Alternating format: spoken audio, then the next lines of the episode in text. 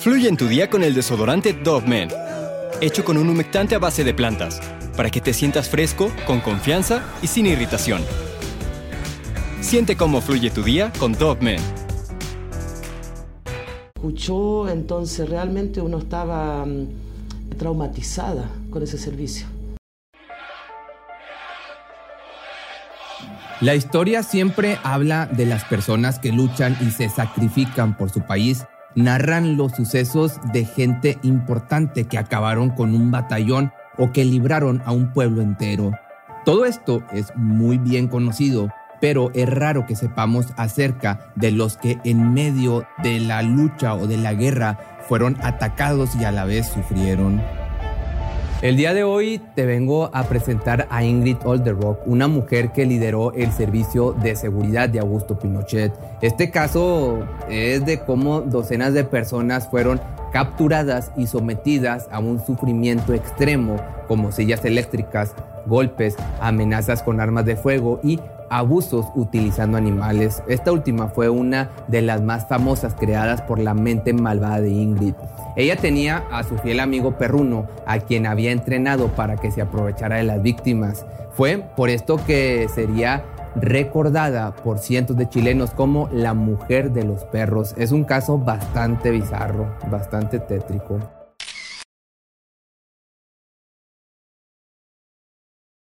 Ingrid Felicitas Olderock Bernard nació en marzo del año del 44 en el seno de una familia alemana. Su padre tuvo que trasladarse a Chile a los 29 años ya que los alemanes habían perdido la guerra y por orgullo no quería mostrar la cara ante la derrota. Siempre fue un hombre muy estricto y correcto. Nunca intentó llevarse bien con los vecinos o con sus compañeros de trabajo, puesto que pensaba que eran de una raza muy inferior.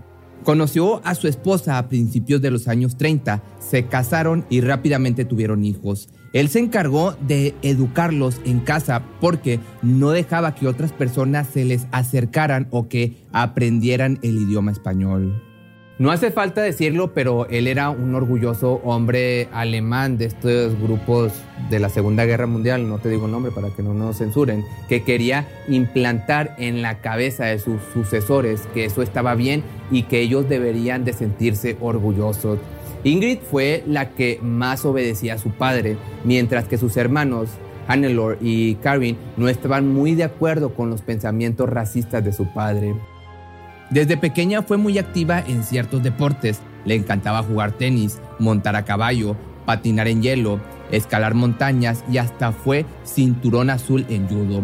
La familia tenía un buen ingreso económico, por lo que nunca batallaron en darle a sus hijos todo lo que pedían. Estos pasatiempos fueron enseñados por sus padres ya que de ninguna manera querían que los chilenos se acercaran a los pequeños. Nunca pudieron hacer un amigo o conocer el país por sí solos porque el padre pensaba que algún día regresarían a su nación y no valía la pena encariñarse con Chile.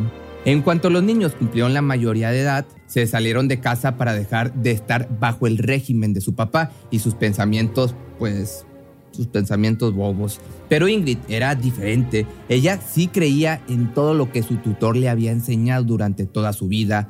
Antes de que ella cumpliera los 15 años, su progenitor perdió la vida dejando completamente solas a ella y a su madre. Cayó en una gran depresión, pues el hombre más importante de su vida había perdido la vida y no sabía cómo manejar sus sentimientos, por lo que todo el tiempo estaba llena de ira y enojo.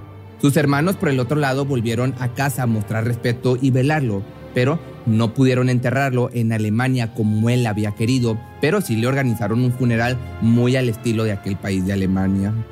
Varios meses después de este lamentable suceso, Ingrid se enteró de que parte de la herencia tenía que ser repartida a sus hermanos. Esta idea no le agradaba tanto porque en sus últimos días ellos no estuvieron presentes.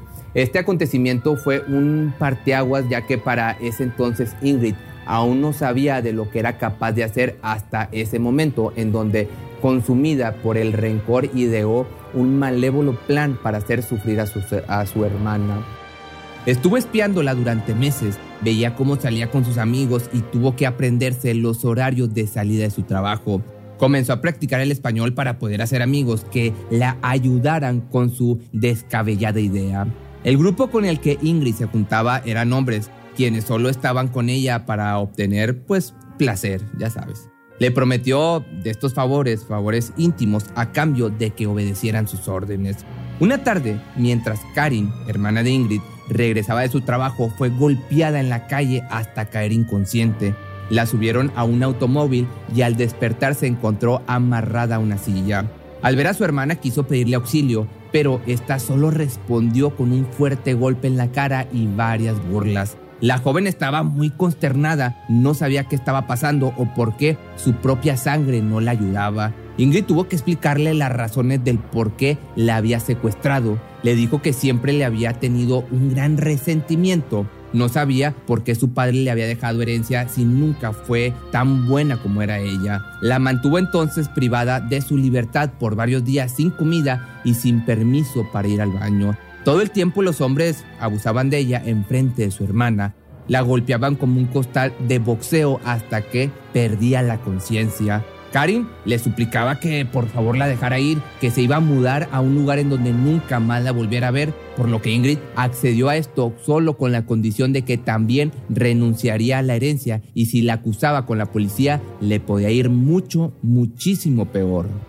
Para este entonces, Ingrid había experimentado el poder de causarle miedo a las personas, de causar pavor. Le gustó esto de infringir, como te digo, temor para que las víctimas se movieran como títeres ante sus órdenes. Y aquí fue donde comenzó a investigar escuelas militarizadas para poder explotar su potencial, su potencial entre comillas. Pero casi no había mujeres. Para su suerte, en el año del 67, los carabineros autorizaron el ingreso a mujeres en la escuela de oficiales y rápidamente la mujer se anotó en el primer curso.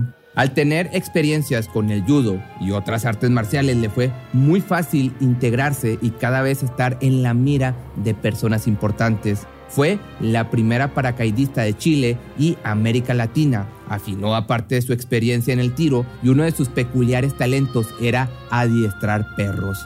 Todo esto hizo que el coronel Manuel Contreras, líder de un servicio secreto llamado La DINA, pusiera sus ojos en ella y la convocó para formar parte de esta asociación.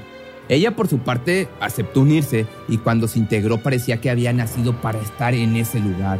Este servicio fue creado por Augusto Pinochet para poder derrocar a Salvador Allende. Lo que hacían era robar personas, hacerlas sufrir y quitarle la vida a todo aquel que estaba en contra de Pinochet.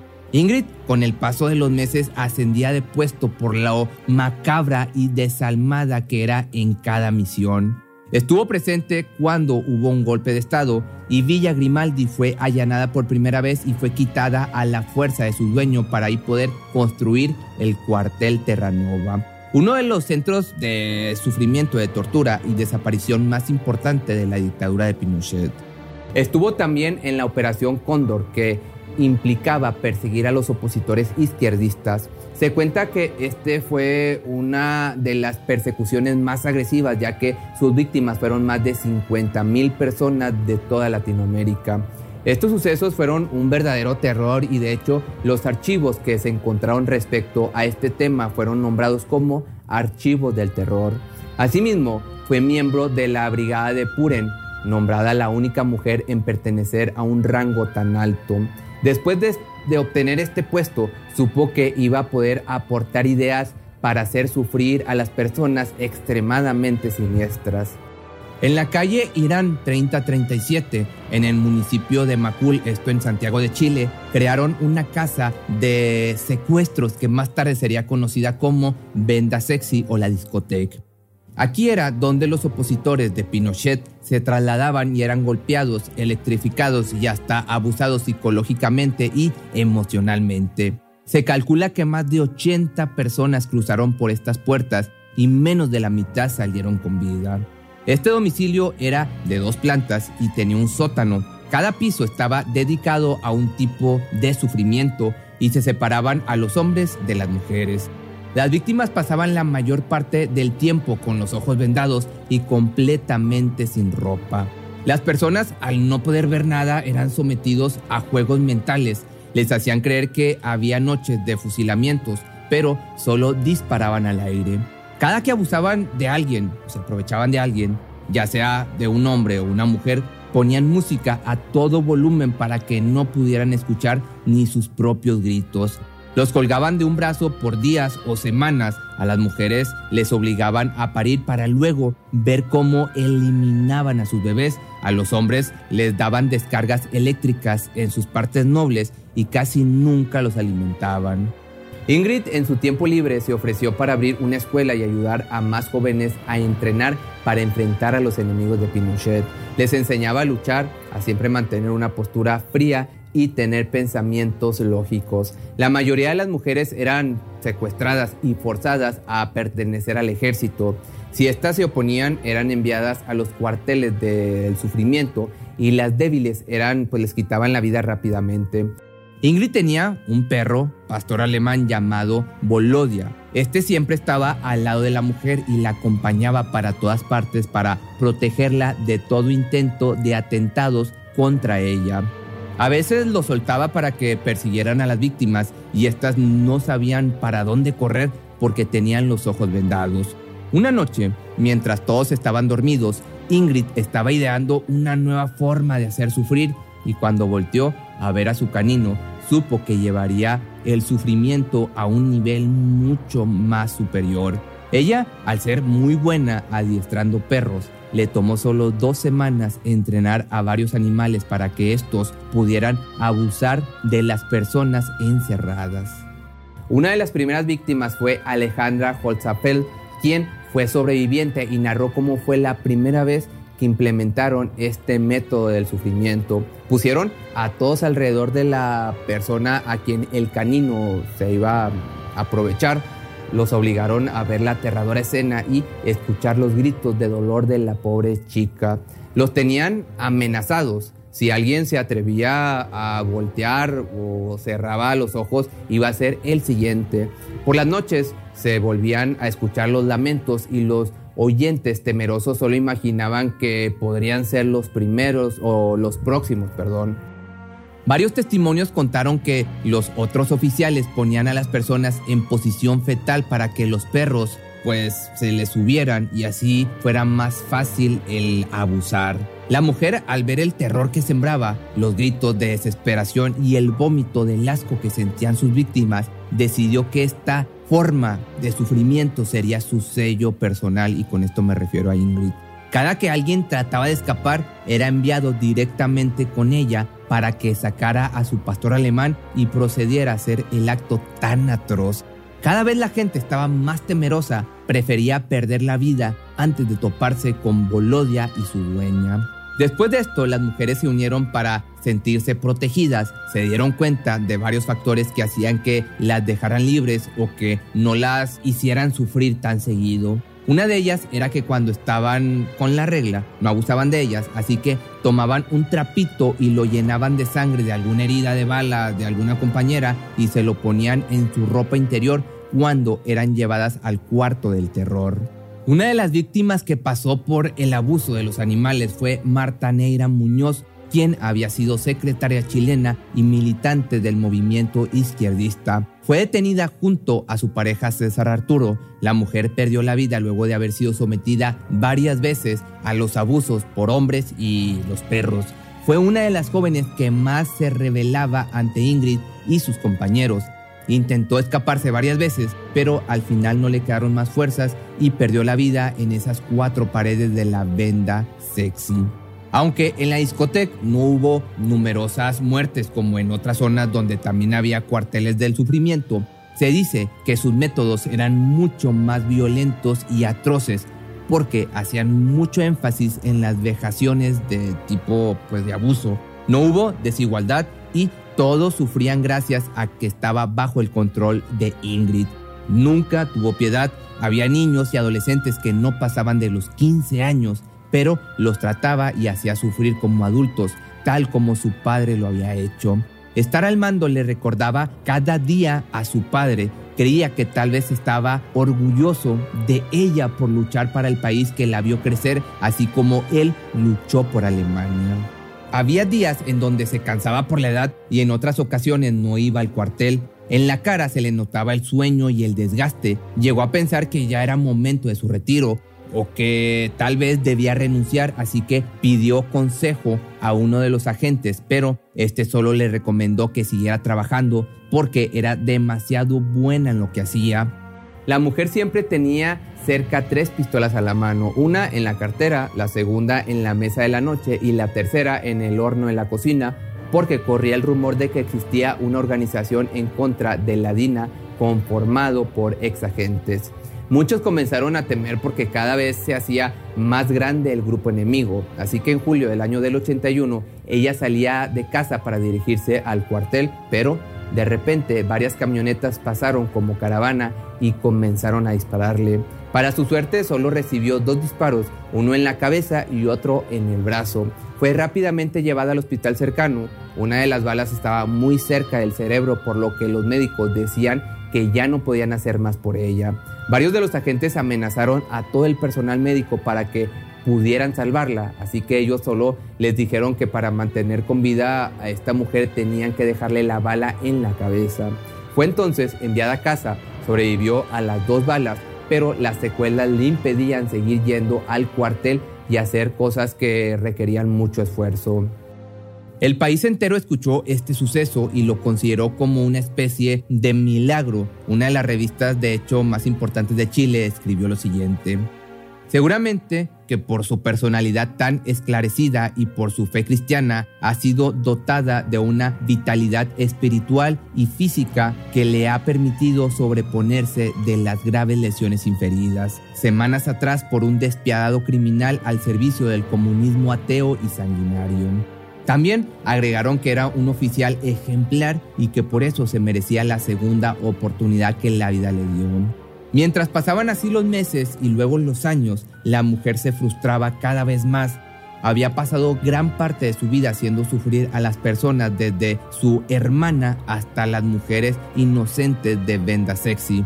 Escuchar llorar a las personas e infringir miedo era una rutina para ella, pero todo esto acabó desde la vez del atentado puesto que sus compañeros tampoco querían que se arriesgara a que otra persona la atacara. Ella comenzó a pensar en que tal vez el asalto que tuvo fue planeado por uno de los servicios secretos por su intento de deserción. Se sentía con esto apenada con ella misma porque sentía que estaba deshonrando a su padre y a su nación. Por momentos pensaba que merecía tener la bala en la cabeza como, digamos, recordatorio de lo débil que fue al querer renunciar a su trabajo. Vivió muchos años más después de casi morir por los disparos. Fue reconocida como una de las mejores agentes de la dictadura de Pinochet. Incluso varias personas decían que notaban una gran diferencia después de su retiro. Ya no, habían tanto, ya no había tanto miedo. El imperio del dictador iba cayendo poco a poco con esto. En los cuarteles cada vez había menos víctimas porque se escapaban con más facilidad. La escuela donde Ingrid entrenaba jóvenes fue decayendo y empezaron a salir las personas que ya no tenían miedo de testificar en contra de, esta, de este monstruo. De hecho, una mujer llamada Nancy Guzmán comenzó a indagar en los archivos del gobierno de Pinochet y en varias ocasiones se topó con el nombre de Ingrid Olderock. Gracias a los testigos y a lo que había en el documento, la mujer fue citada para declarar lo que pasaba en la venda sexy. Ella solo contó la historia de la bala en su cabeza y dijo que había perdido la memoria.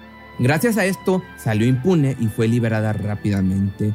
Todos sabían lo que Ingrid había hecho, el país entero pedía justicia, pero el juez y las autoridades no podían hacer nada. Así que Nancy tomó la decisión de escribir un libro acerca de esta mujer y contar su historia tomando en cuenta también las declaraciones de los testigos y los sobrevivientes. Iba de vez en cuando a visitar a Ingrid, con temor la entrevistaba porque su sola presencia le daba pavor. Cada que le preguntaba algo referente a la venda sexy o su función en el ejército de Pinochet, ella decía no haberlo conocido ni a él ni a la casa que mencionó. Aún y con la memoria perdida, no dejaba de ser una mujer fría y siniestra. En ocasiones insultaba a la entrevistadora y decía con orgullo ser de este grupo alemán del cual te comentaba al principio que no te podía mencionar, que era de este grupo de nacimiento. También llegó a confesarle que odiaba a los pacifistas y cada que tenía la oportunidad sacaba sus armas para intimidar a la entrevistadora. Se le preguntó también por su habilidad para entrenar perros, pero ella solo decía que había ganado premios profesionales y que por ningún motivo maltrataría de esa manera a algún animal. En su libro también habla de cómo fueron los sufrimientos narradas desde la perspectiva de las sobrevivientes. Una de ellas le rogó que no publicara su libro en donde venía su confesión hasta que su madre perdiera la vida porque era demasiado fuerte y no quería que leyera su testimonio. Nancy cumplió su palabra y para el año del 96 publicó su libro llamado La mujer de los perros. Ingrid terminó muriendo en el año del 2001. Del 2001 murió de una hemorragia digestiva aguda mientras descansaba en su casa completamente sola. Pasó a la historia como una de las mujeres que aterró a un país entero y aún así salió impune. Si te gustó este video, no olvides seguirme en mis redes sociales y nos vemos el día de mañana en un nuevo video.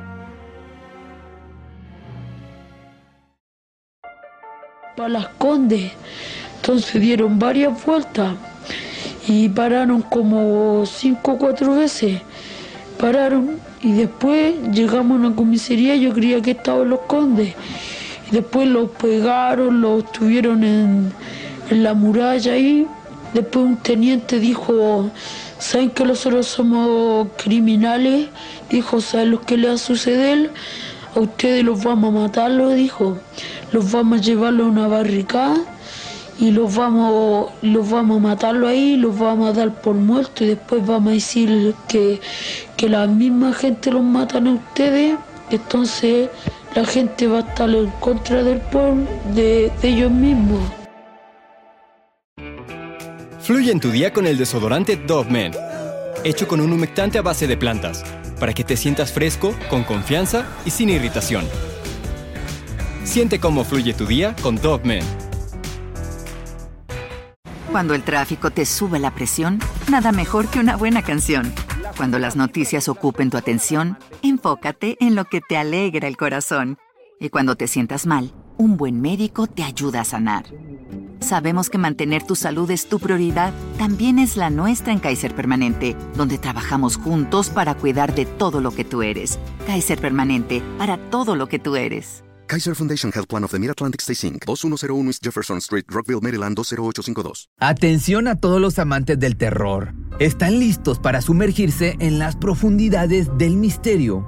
Pues les presento Archivos Perdidos, el podcast que explora las historias más escalofriantes de México. Archivos Perdidos no es solo otro podcast de horror, es una experiencia única que te lleva de la mano a través de historias como si estuvieras ahí mismo, viviendo los eventos junto con los protagonistas. La producción del podcast es impecable, con una narración cautivadora, efectos de sonido envolventes y una música que te sumerge en cada narración. Y si has vivido algo inexplicable, envía tu historia al correo archivosperdidos.genuinamedia.com y únete en este viaje a lo desconocido. Y no olvides también seguirlos en Spotify y Apple Podcast para no perderte ningún episodio. En resumen, si eres un amante de los misterios y las historias intrigantes, Archivos Perdidos es una adición, un complemento obligatorio a tu lista de reproducción.